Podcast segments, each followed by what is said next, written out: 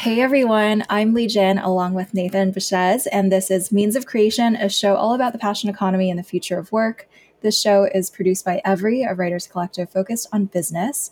So, with the new year, we are starting something new on this show.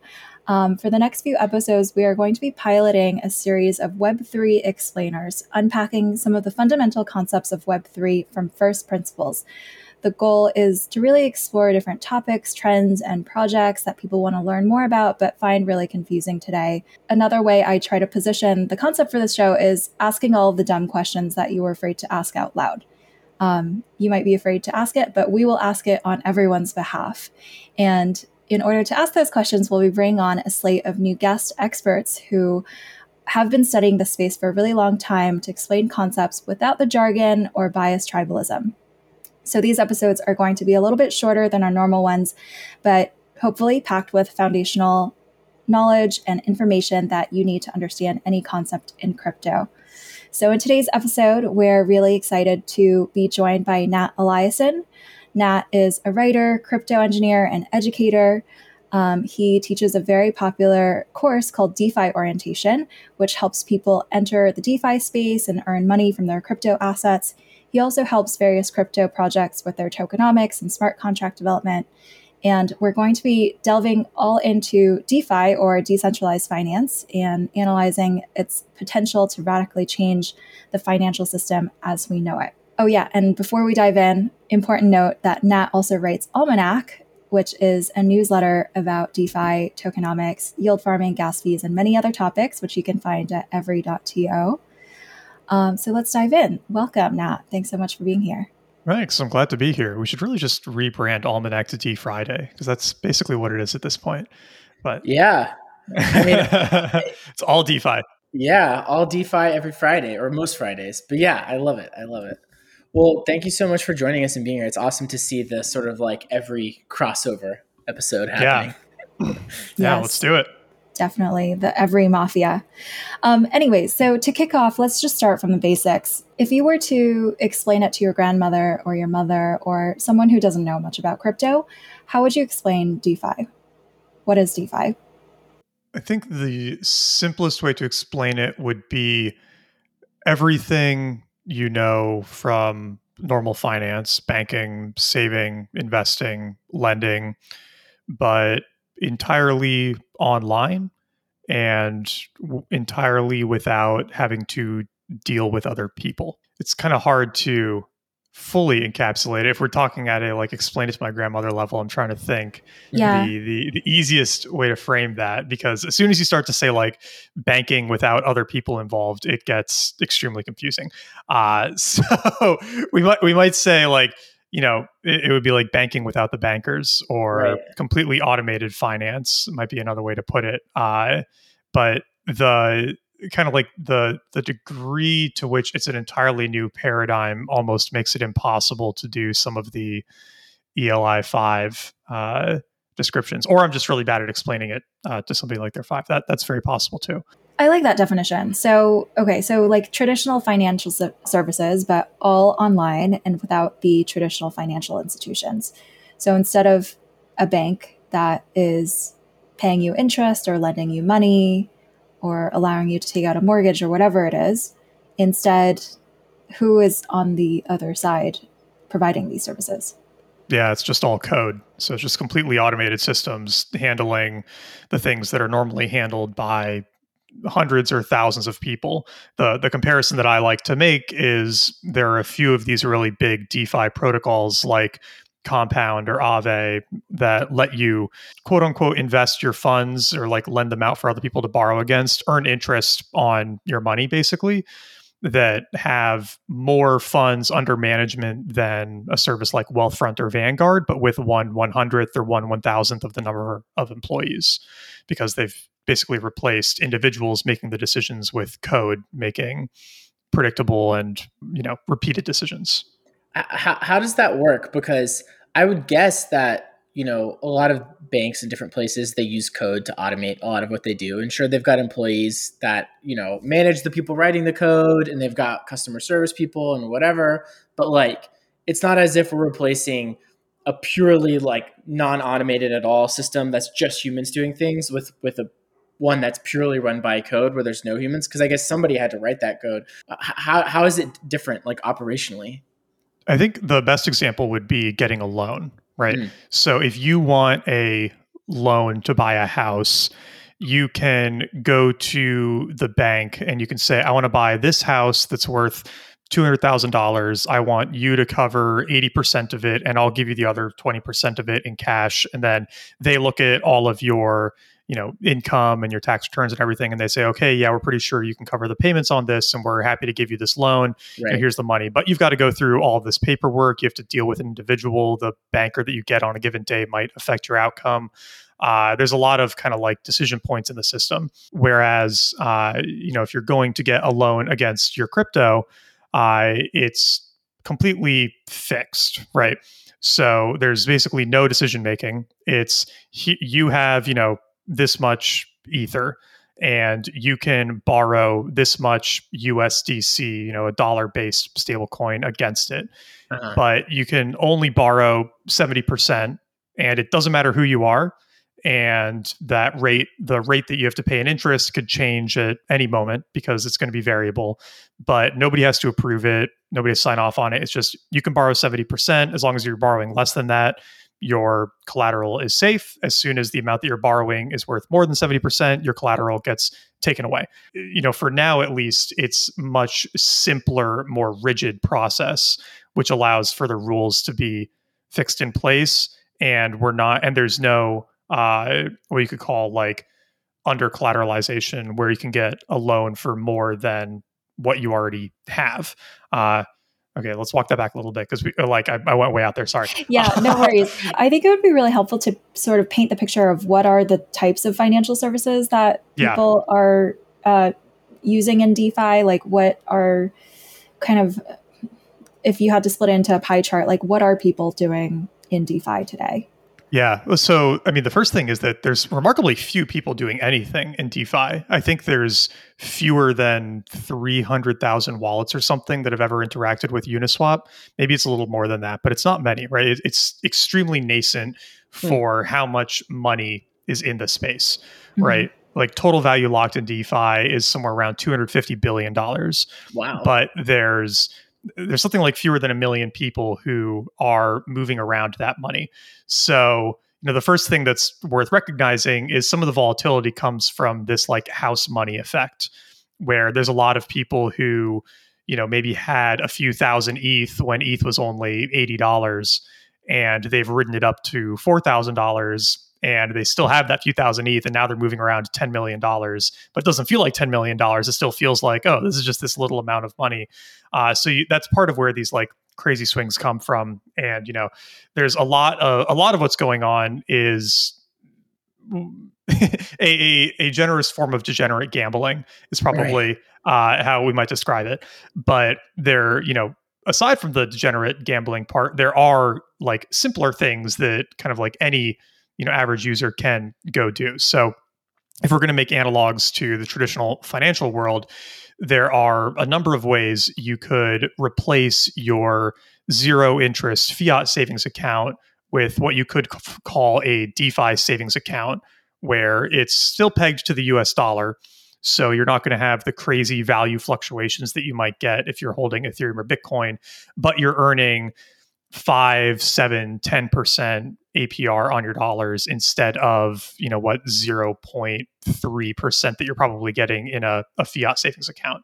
So, you know, at a very simple level, that would be like a good example of how somebody who's like dipping their toe into their space might do this. Uh, and it's funny, we actually did this on a previous, like every podcast live stream thing uh, with Evan Mm-hmm. like just you know putting some money in. And uh, it, it's a nice way to get your feet wet because again you're like not super exposed to crazy volatility and you're earning way more interest on your dollars than you would in a, a fiat savings account. Right. Yeah we should check in on evan. He invested a thousand bucks and it's probably i mean and, it, and it's like basically like a high yield savings account equivalent. Like it's not like he bought some coin that could really fluctuate in value a lot.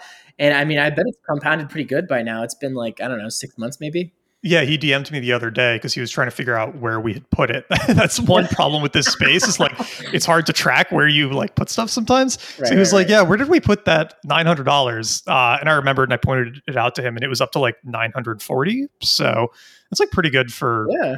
four or five months. It's definitely better than you would get at like Wells Fargo. Totally. Okay, this is this is really interesting and helpful. So when you say that uh, one of the maybe like easiest starter use cases is for someone to enter into DeFi and to deposit money and earn more interest than they would from a tra- traditional bank account. Um, I guess the next question that comes up is where does that extra interest come from? Yeah. And why doesn't it exist offline? So the nice thing with the the good or bad thing with DeFi is that there there's no central bank and there's no Fed funds rate.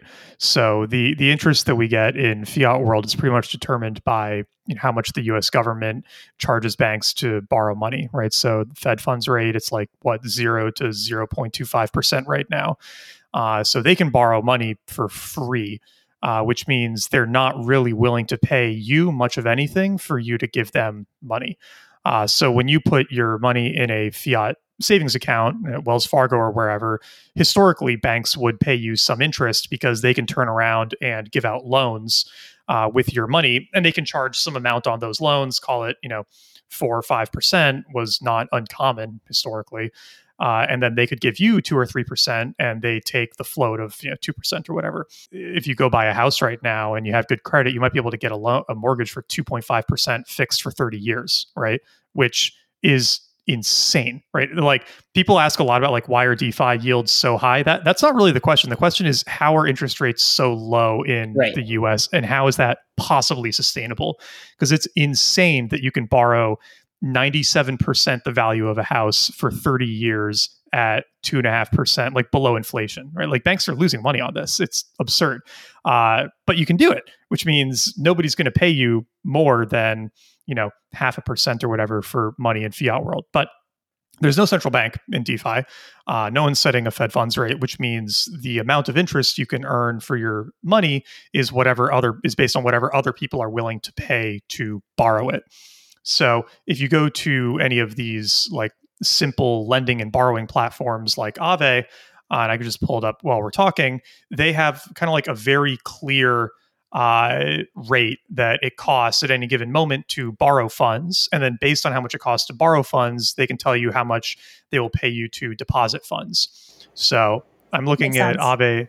I'm looking at Aave on Polygon right now. If you want to borrow USDC, uh, which is you know one of the many USD pegged stablecoins, it'll you'll pay 3.8 percent variable uh, APR. So it's higher than the two and a half percent that you get in fiat world, and it's you know variable and stuff, so it can change, but it's not terrible. So it's 3.8, which means that if I go deposit USD into Aave, I will earn 2.98%. So Aave is making money on the difference between that 2.98 and that 3.88. So I guess it's about a 1% uh, float for them.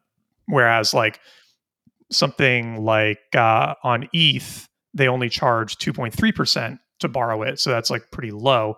But if you deposit ETH, you only earn 0.4% interest, right? So it's all just based on supply and demand. If there's a ton of funds supplied for people to borrow, the rate to borrow them uh, goes down. If it's very, you know, tight and people are trying to borrow as much money as possible and nobody's supplying it, the rate to deposit it uh, or the APR you earn for depositing it goes way up. Uh, and so you can actually, well, you as a, a person can't really do this, but there are people who write code that arbitrage between these different borrowing and lending markets. So, like, okay, you know, the deposit rate is this over here and it's this over here to borrow it. And so we can actually, for like one hour, we can borrow from here and put it over here. And because we're going to do it with $50 million, we're going to make a couple hundred grand, even over, you know, like a day or whatever of doing this. Um, and it ends up kind of like balancing out the market over time and so you you end up with pretty consistent rates across like the main borrowing protocols. Right. And is the thing you said about supply and demand really really helps me a lot because it helps me understand why i'm thinking this is the case. I'm guessing it's the case and i'm curious if you'll tell me if i'm right. It helps me understand why some things the things that seem to be like very out there you can get crazy returns on for just lending. It's not even like you buy the coin and then the, you the value of it can go up or down. It's like you know, I'm let I'm I'm lending you my X coin, whatever random thing, and some of those are offering like really wild returns to be on the lending side. Um, and I guess the reason why that is is because there's not a lot of people who have that coin and want to let other people borrow it yet, and so they don't have very much liquidity. And so there's you know the mismatch between supply and demand. So you as supply can go in and take advantage of the fact that there's not very many people offering that. Is that it or is there more to the story? Like what explains that that's part of it. There's also uh, so there's one product called uh, rari. So it's like rari.capital and what's cool about them is they have these like uh, semi-autonomous borrowing pools where any protocol in defi can spin up a lending and borrowing pool for their native tokens. So, you know, if we launch like every coin, we could spin up a Rari pool where people can deposit their every coins and like borrow USDC against them. It's really cool, right? Mm-hmm. Uh, the interesting thing about that though is that some some of these pools are like incredibly degenerate for lack of a better way to describe it uh-huh. um, and because people are borrowing funds to buy more of like highly speculative assets they're willing to pay much higher interest rates for what they're borrowing so i'm looking at one of them right now that's kind of like famous for causing crazy increases in wealth and also crazy destructions of wealth and in it people are happy to pay anywhere from 15 to 28% to borrow USD pegged stablecoins right now, hmm. which is wild, right? But they think that the thing they are buying with those stablecoins is going to go up so much that they don't care to pay 30% or whatnot. I- I've seen this pool at 100% where you could like put in, you know, you're just USDC pegged to the dollar and earn 1% every three days, uh, which is absurd. But people are willing to pay that much because they're taking really aggressive leverage on speculative assets. Uh, the nice thing as you, the supplier of capital, is that you know in fiat world, if somebody comes to you and they're like, "Hey, I have this crazy startup idea. Give me you know twenty grand, and I'm going to like buy this stuff and try to do it."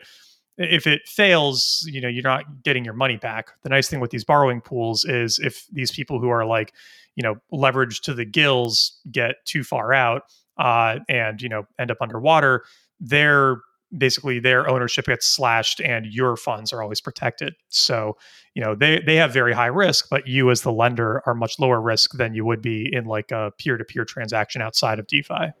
It would be great to also talk a little bit about yield farming. Like what what is that? How does it impact the aprs that people are seeing in defi? Where do those yields come from? Is there is there something else beyond just the counterparties that you're engaging with the other people who are paying the interest rates yes so the way i think about it is that there there's like the the real interest rate that you can earn on stuff and then there is the uh like ponzi interest rate that you can earn on stuff so uh, with yield farming, you know, yield farming is basically like an umbrella term to capture any behavior of looking around DeFi for how you can earn the highest interest on the funds that you have. So, you know, what I was just doing of like looking around at the different stablecoin pools, that would be like a basic version of yield farming where it's like, okay, I've got a a big stack of stablecoins where it's worth the gas fee to move it around every week or two where's the highest yield on stablecoins right now? I'm going to move it there, farm that for a few weeks, and then I'm going to go somewhere else. The base level of interest is always what people are willing to pay to borrow funds, but that usually caps out at maybe like 20% in a crazy bull market. But then you will see APRs that are a thousand or 10,000% or whatever. And then people see that and they're like, well, this can't be real. And it kind of is real and it kind of isn't. Right. So what's going on in those situations is uh, basically the way that a lot of protocols release their tokens into the wild now is by paying people to help fund uh, trading of their tokens. So, as a, as a simple example, let's say we're doing the every coin and we want people to be able to buy and trade the every coin, right? Coinbase and whatnot they are not going to list the every coin yet because you know they don't know yet. They don't know if this is like a legit project. I'll text brian. We'll be in. Yeah It'll exactly. Make it happen. All right. They might they might list that one but for for another project right? Sure. Another project. Yeah we would have to create the liquidity ourselves. Right. And uh you know the more the more liquid a trading pool the easier it is for somebody to come in. If we if we created the the every coin and we said, okay, here's you know 10,000 every coins and here's 10,000 USDC those are in a trading pool go crazy. Well the minute somebody buys what a $100 worth of the coin they're going to move the price by 1% that's not ideal. Uh, we don't want the price to be like having these insane fluctuations so we want a lot of liquidity so that people with you know fat stacks of crypto can come in and they can you know ape in a hundred hundred thousand dollars worth of every coin without you know completely like throwing the price curve like out the window. So the only way to do that is if you have you know millions of dollars of liquidity for your new token. Well that's pretty expensive right? Like you know we can you know team up we can see like okay you know how much money do we have to fund this liquidity? But uh, we probably don't have as much as we would want and we might not even want to risk all of it because we don't know what's going to happen right. you know we could immediately just like lose all of that if it goes south. So instead of us going out and raising you know 10 million dollars to fund the liquidity for the every coin we say okay we're we're not going to release all the every coins at once. Uh, we are going to release them over four years and we're going to slowly give them to the people who help fund the liquidity for our token so you know everybody who reads the bundle could say like oh okay cool i'm going to help make your token tradable i'm going to go buy some every tokens and then I'm going to combine them with some of my ETH. I'm going to add them to the trading pool. And then I'm going to prove to you that I have done that by staking my uh, the tokens that represent my contribution to this pool on the every site. And then in return, I'm going to receive every tokens as basically as payment for me helping you for helping the every bundle facilitate the liquidity in this pool. So this is a very common model, a very common way of distributing tokens into the market. And it's also where the insane APRs come from. Because just as a simple example, let's say that we launched the Every token and we just came up with an initial arbitrary valuation of $10 million. And we're going to issue 10 million Every coins over four years. And so we're going to, you know, put out, you know, some number of coins each day to everybody who helped fund liquidity. And let's so if every coin is worth a dollar and we're going to release call it a thousand tokens a day i know that math doesn't work just bear with me. Uh, we're going to release a thousand tokens a day. If i were the first person to help fund the every liquidity pool and so i came in and i said okay here's here's a thousand dollars of liquidity I'm going to stake it on the site, and because I'm the only person who does who's doing this right now, I'm getting all 1,000 every tokens per day. Oh, interesting. So basically, we we have a fixed amount that we give out per day, and the mm-hmm. less people that help us, the more it goes to those people. It's like the it's like exactly. a fixed pie amount, and the more people we attract, the the more it goes down. So, but that's good exactly. anyway because we want to attract a lot of people. You want a lot of people, exactly. Right. And if the price goes up, right? So you might get ten times as many people contributing, but if the price is now ten dollars, the APR is the same. Right. Right. Yeah. So it, you get into this balance where if the token price is going up in in alignment with how much more people are adding to the pool, you can sustain pretty high APRs for a surprisingly long time. But if the price starts to drop, uh, or if too many people come into the pool, then the APR is going to go down really quickly. Right. And you can almost use APRs as a proxy for like risk of a project because on a on a very established project that has been running for a while has is pretty proven the APR for liquidity providers might only be 20, 30, 50% because only. yeah, only.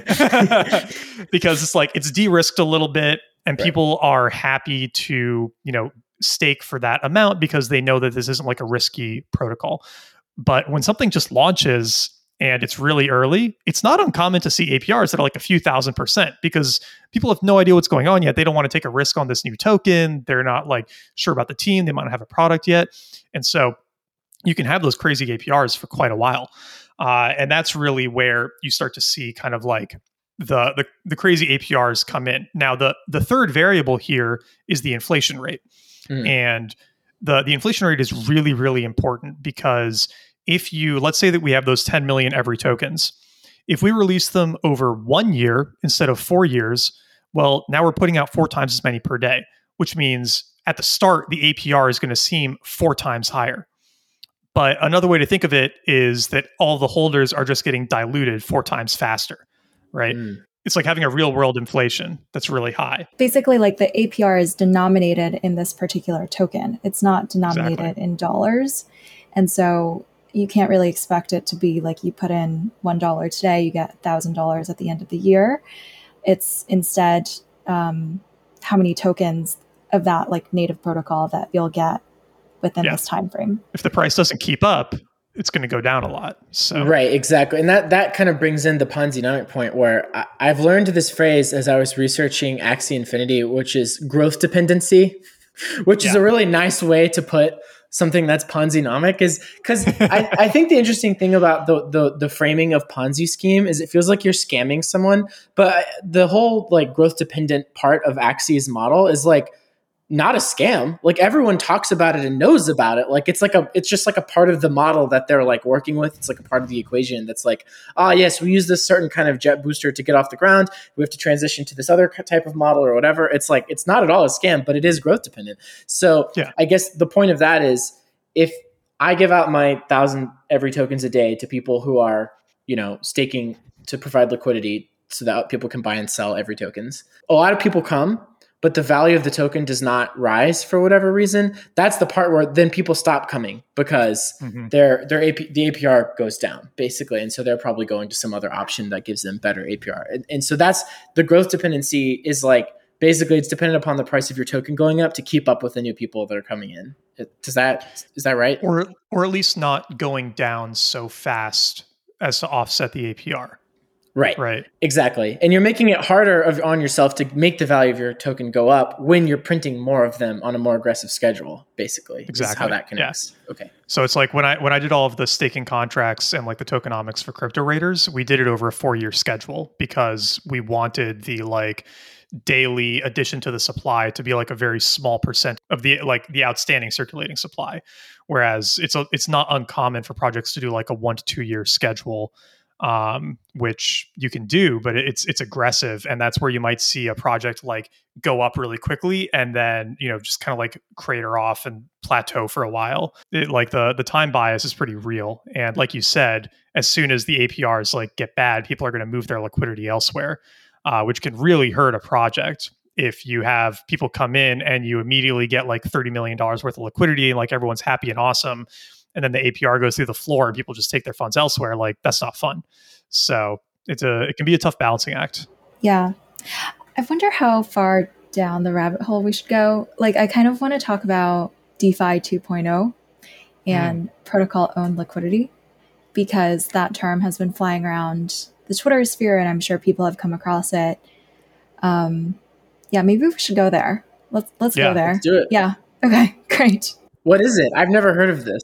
Yes. So uh, basically, what I just described is the uh, so there there have been three evolutions of uh, what we what we could call like uh, creating circulating token supply. Uh, version zero was the ICO, right? So hey, we have a new token. You pay us an ETH, we give you the token, and now it's out there. But unless it got listed on an exchange or something, you were kind of SOL, right? Like, who, who do you trade it with then? Version 1.0 is what I just described, which is incentivized uh, liquidity providing. So you want, you know, $10 million in liquidity for your tokens. You drip it out. You drip out incentives over four years for other people to create liquidity. And the nice thing about this is, you know, at least as we understand the regulations around like ICOs and stuff, it's kind of like a loophole because you're not people are not paying you for your token anymore. They're buying it on a decentralized exchange. So the decentralized exchange takes on the liability and you are paying them for doing work by providing liquidity. So they're not like buying tokens from you which like might be an unregistered security sale. You're just paying them for doing work like you know a 1099 contractor or something. So it's kind of like a clever workaround uh, but that's where we get into like the current the situation i just described of like liquidity providing and doling out incentives. The problem with that is, uh, as like Zeus from Olympus would put it, is you're only renting your liquidity. So other people still hold all of it and you have to pay them constantly to keep providing it. But, you know, you could provide a million dollars of liquidity and just park it there for four years and I'm paying you tokens for four years, even though you've done nothing else besides just leave that million dollars there. And I'll probably end up paying you way more than a million dollars over the four years because like the APR is going to be over 100% over four years. Right. And you can leave at any time. This person who's providing the million dollars or whatever, that they, they don't have any obligations of any sort. Yeah, none. They could just unlock it, go somewhere else, you know, drain the pools, make it hard for everyone else to trade. It's not fun. So, uh, protocol owned liquidity was pioneered by Olympus and under this model, you allow users to sell their LP back to the protocol in exchange for uh, some in exchange for tokens vested over time. What's the LP? The liquidity provider. Yeah, or the LP tokens. So just as a simple example, let's say that you know we're back in the we're doing the every coin and like I launch it and you're providing liquidity for it. So I you buy ten thousand dollars of every coin and you have ten thousand dollars of ETH. You put them into the trading pool on Sushi Swap, and Sushi Swap gives you a token that says, you know, you Nathan own this much of the sushi liquidity pool for every and ETH. And it's like awesome. You can trade that back into sushi at any time to get every and ETH back, uh, or you just hold it and you're earning trading fees and like life is good. But now me as like the every bundle, I don't like that because you know you have our liquidity right? Like it's out floating around there. You control it. You could sell it at any time. It'd be better if we had all of it. So what i do is i say okay tell you what i will pay you more every tokens for you to give me that lp and i'll even give you like a 10% bonus. So if you have $20000 of lp tokens I will give you $22,000 worth of every tokens for your LP, but I'm going to drip it out over seven days. So you can't just immediately sell it on the market. Now, I have introduced more every tokens into the market without having to pay LP stakers. You are getting more of, you know, ownership in the protocol and you're getting a, you know, 10% ROI in 5 days, which, you know, annualized is insane. And we control all of our liquidity now it's not floating around out there. We're buying all of it from our customers. And just to quickly clarify this, like when you sell your liquidity to um or to every, like you can't go back to Sushi Swap and get your ETH and every tokens back. There, like exactly. there's no recourse to do that anymore. There's no recourse. Yeah. They're I all see. in the every treasury. So if I sell my LP tokens then to like to the protocol, does the protocol have the ability to take to like to undo the transaction and to get the ETH and the every coin? Yep, exactly. Okay, cool. So whoever owns the LP tokens basically has the rights to the underlying assets that are in the liquidity pool. Yeah, think of LP tokens as like a receipt that anybody could take back to, you know, the pawn shop and get the asset back. And so by you trading those to the every treasury, the every treasury can accumulate all of their LP tokens and then they're no longer renting $10 million of liquidity. They're sitting on $10 million of liquidity. Nobody can remove it because they control all of it. And on top of that, they are earning all the trading fees. So there's there's about like 0.35% you know charged on every trade on a decentralized exchange. Now the every bundle has income from the fees charged on their liquidity, which you know other people out there were earning before. So you not only own all of your liquidity and control your price volatility you also have income from all the trading fees. It's a pretty sweet deal. So this is why people like olympus. Yes it's an incredible model. It's so smart uh, but it got written off for a really long time because the aprs on olympus were like insanely high and so, I mean, this was my mistake. Like, I, I found it really early on. I went and I looked at their page, and I was like, "This is this is saying sixty thousand percent APR. Like, this is obviously some sort of just like weird culty Ponzi scam thing." Uh, and ignored it, which was really dumb. And then when they launched their pro bonds, where any protocol could use their model to buy back their liquidity, that was when I kind of got it and was like, "Oh wait, this is actually just like fucking brilliant. it's so smart. Um, and I think that like the I think the model I originally described about like paying people to stake their LP tokens, that's going to be gone in six to twelve months. Everyone's going to switch to this because it's so much better. It does sound really, yeah, it sounds really smart. It's it's like a very clever evolution.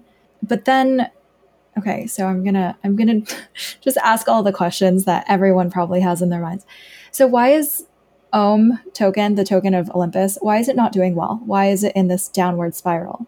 Well, so there's, I mean, there's two things to look at with Olympus. One is the market cap is more important than the price because it's a constantly rebasing token. And so the APR on Olympus is kind of fake because the mm-hmm. APR is how quickly they are minting you additional Olympus tokens based on the amount of bond revenue they're collecting. So if you just look at the Olympus price, it definitely looks pretty bad recently and it is down but the market cap is kind of like the more important thing because they're issuing so many more tokens that even if the price goes down the market cap could still go up so they're still at like 1.7 or 1.8 billion dollars in market cap even though the price is down like 80% off of its high right and the, and when it was at its high the market cap was only like 3.8 billion so it's really only down like 50% even though the price appears to be down 80% so that's sort of like the first thing that's mm-hmm. wonky with their system. And if you if you had tokens up when it was at thousand dollars or whatever, and you held since then, you're only down like 30% or 20% because of all the rebases that you got along the way. So your share of the protocol went up and you know the and like the number of tokens that you had went up. So it, it's a really weird like thing to think about and right. track. So the price is basically going down because they're printing a lot of tokens, and, and people are selling, right? P- people are selling right now because. Uh, so the funny thing with Ohm is it, it's also like a heavily leveraged token and protocol. Like people borrow against it all the time. And uh, there are incredibly liquid pools for borrowing against it. So when we have a market downturn like this, the liquidations on it are insane. It gets hit so hard because people are just like borrowing really aggressively against it. And you can like look at the cascading liquidations that happen against olympus when like the market turns down like this and it's pretty brutal. Um, so that's part of it too is when we have a series of like continued downtrend like this people get liquidated hard uh, and that ends up bringing down the price quite a bit too the the thing that i think is like most interesting with olympus is like the price to like risk-free treasury value because that tells you like what the monetary premium on the token is. I, I, can't remember off the top of my head where it's at right now, but it's like extremely strong at the moment. And so even though it's like way down, looks like it's going way down, like fundamentals wise, it's in the strongest spot it's ever been. It was just kind of like I think overhyped and overbought a couple of months ago. Right, when everyone had three three in their Twitter name. Yeah, exactly and everybody was launching other Olympus forks and things like that. Really, that was a fun period. It was a good time.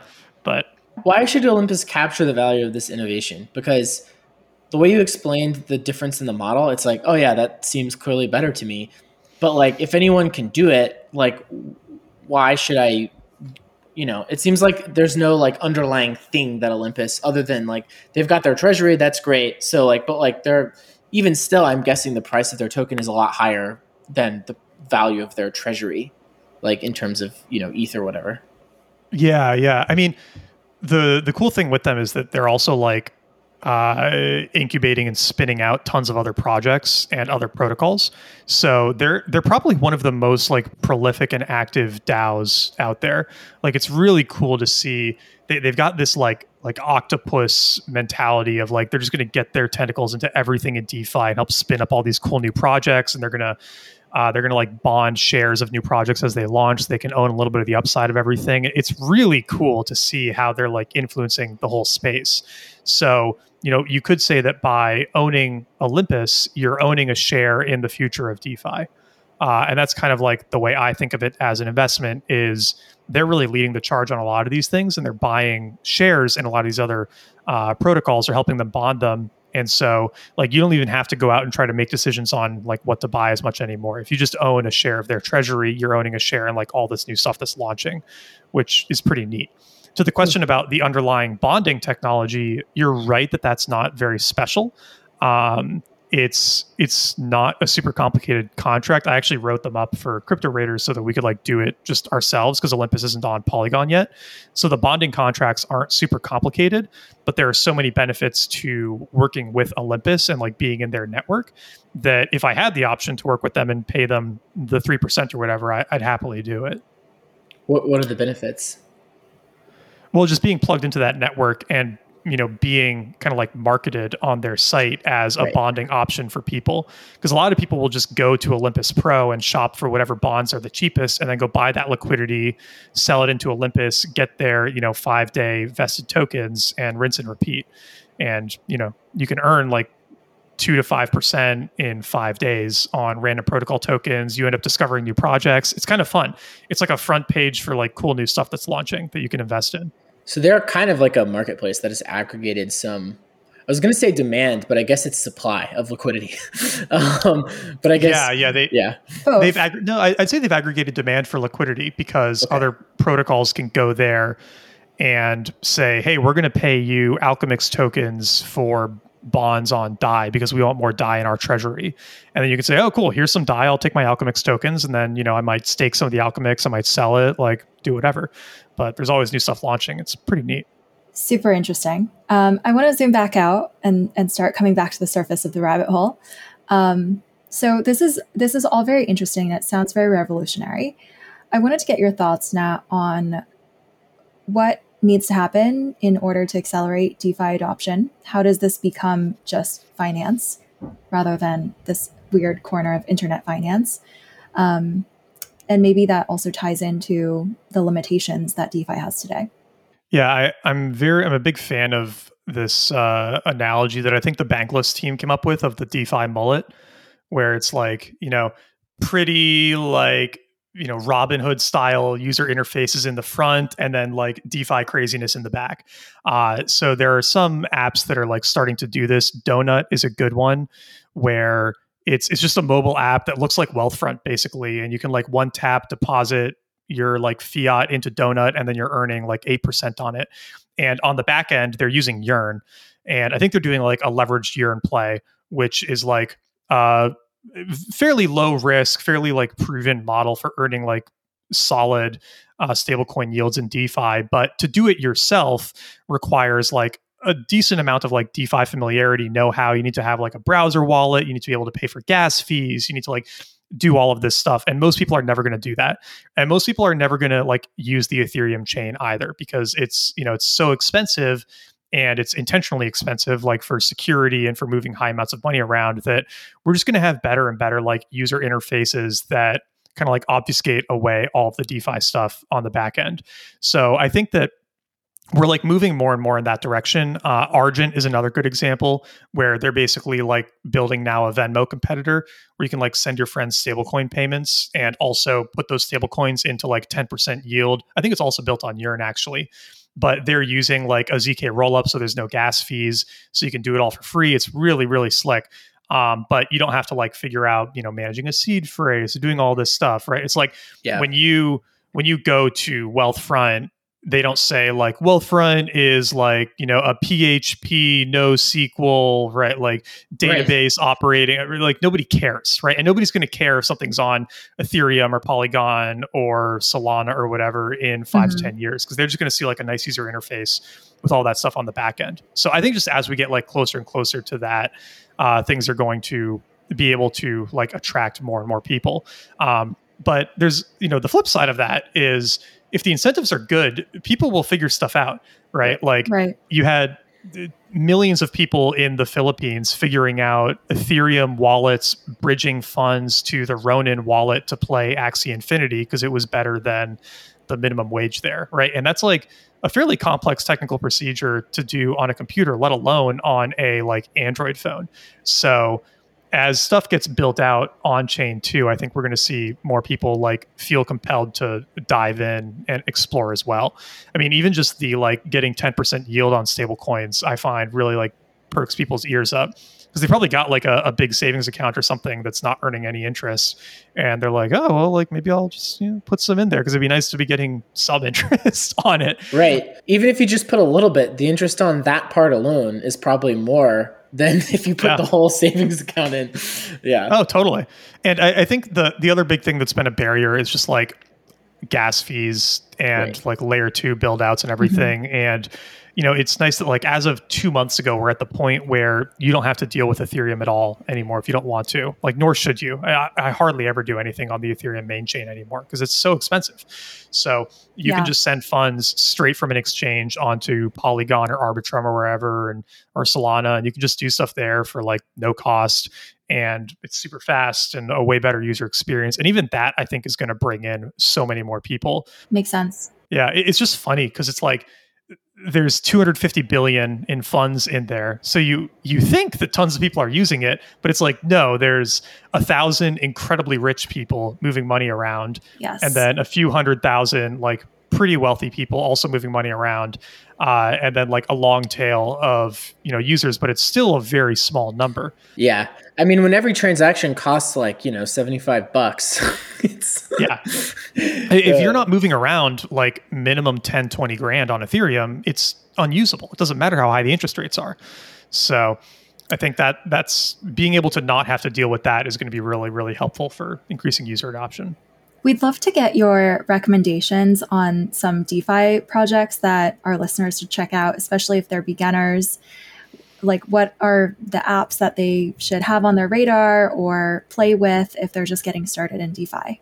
Yeah, I think the like the easiest magic experience is getting some crypto on and you you can't do it on Coinbase right now, which is so annoying. They haven't built any layer 2 bridges, but if you get some crypto on like crypto.com or Binance or I think maybe Gemini is doing it too, or Kraken. Uh, you can send it straight from there to Polygon, mm-hmm. which is you know sort of a layer two on Ethereum, but transactions complete in like a second for a tenth or a hundredth of a cent, right? Like it's a wonderful user experience. And you can go on Polygon and you can go to Aave, just aave.com. You can deposit your USDC or your ETH or whatever, and you're immediately earning like two to 10% interest on it. It takes like five minutes to set up, and then your stable coins are just earning interest. Uh, and I think once you have that like basic experience and you're like, oh, this is pretty neat, then you get a little bit more interested in like going down the rabbit hole further right because then you can start to get a little crazier and you can say like okay right. well how do i like provide liquidity right how do i like go after one of those 200% aprs how do i like borrow against my eth and like do you know leverage stuff how do i like buy NFTs and play games and things like that. But just getting the basic experience of saying, I've got like a thousand dollars, I'm going to go earn 10% on it. And I'm just going to like watch that interest come in. Like that part I find is just so magical to people that it, it makes them excited to do everything else after that. So just, you know, doing one of those easy on ramps to a layer two, putting some money in Aave, watching it go up a little bit, that's like a really solid, I think, entry point. Awesome. If you want to talk about like speculative, exciting new things on the horizon, like DeFi 2.0 stuff, we can do that too. But I figured this was like no, I think that's a good place to start. Level. It's it's a better yeah, that's a better recommendation than what I started with, which is I I first started in DeFi by just like aping into this thing called pickle finance and trying nice. to like stake things into pickle jars. I had no idea what was going on. Yeah, pickle's kind of complex yeah it, it, was very complicated. I think it's just starting with uh, also like swapping tokens on uniswap or sushi seeing how to use a decentralized exchange um, is a good place to start. And then yeah there's also a few recommendations in a recent tweet storm that i wrote for defi products on solana and polygon both of which have lower transaction fees than ethereum. Yeah. Um, maybe we can link that in our show notes too it's amazing just like i know we're wrapping up but like it's amazing how many little gotchas there are that once you do it a couple times like just making the most basic transactions it's like uh, and you know signing up or connecting a wallet like and then oh how do i do it if i'm on my phone or whatever there's so many little things that are like no one has wrangled that complexity to make it nice yet that i feel like is yeah. still such low hanging yeah. fruit like i set up my wallet on metamask and then I was looking around because you know I didn't want to start with very much money, so I was like, uh, let me try something on Solana first because it's like cheaper transaction fees or whatever. I didn't even realize like MetaMask is for Ethereum, and I have to get some other wallet like for Solana. Oh, yeah. Like, there's yeah. so many things that like just like aren't universe. explained anywhere. Yeah, exactly. Yeah. Like I didn't even realize that my wallet was like not controlled by MetaMask. I can actually also use like the Rainbow app on my phone to control the same wallet as long as I have the seed phrase. It's like blew my mind and i don't know just there's so many little things that are like weird conceptual differences that you have to learn and once you learn them you instantly forget that it was ever confusing almost and so yeah. i feel like people designing these products are like don't realize how many steps are like actually quite confusing because you just they have to be explained to you and they just they're not explained in the UI. So eh. the other thing that that does go away for people like just getting into it is the like feeling of terror when you do anything. Yeah. like it, it, it, like starts off very scary and you're like, oh my God, like what's happening? Am I going to lose all my money? Like, where is it going? Like, it, you know, just like terrified of anything going wrong. And then you just get used to it. And then stuff just feels normal and kind of like fluid and second nature. And then every now and then you have to like stop and pause. And I, you know, I mentioned the whole house money thing at the beginning. And I think that is still a really big factor in crypto where it's like for a lot of people they're you know they're moving around nfts worth $250000 but it doesn't feel like $250000 to them anymore right? Right. They're thinking in eth instead of dollars.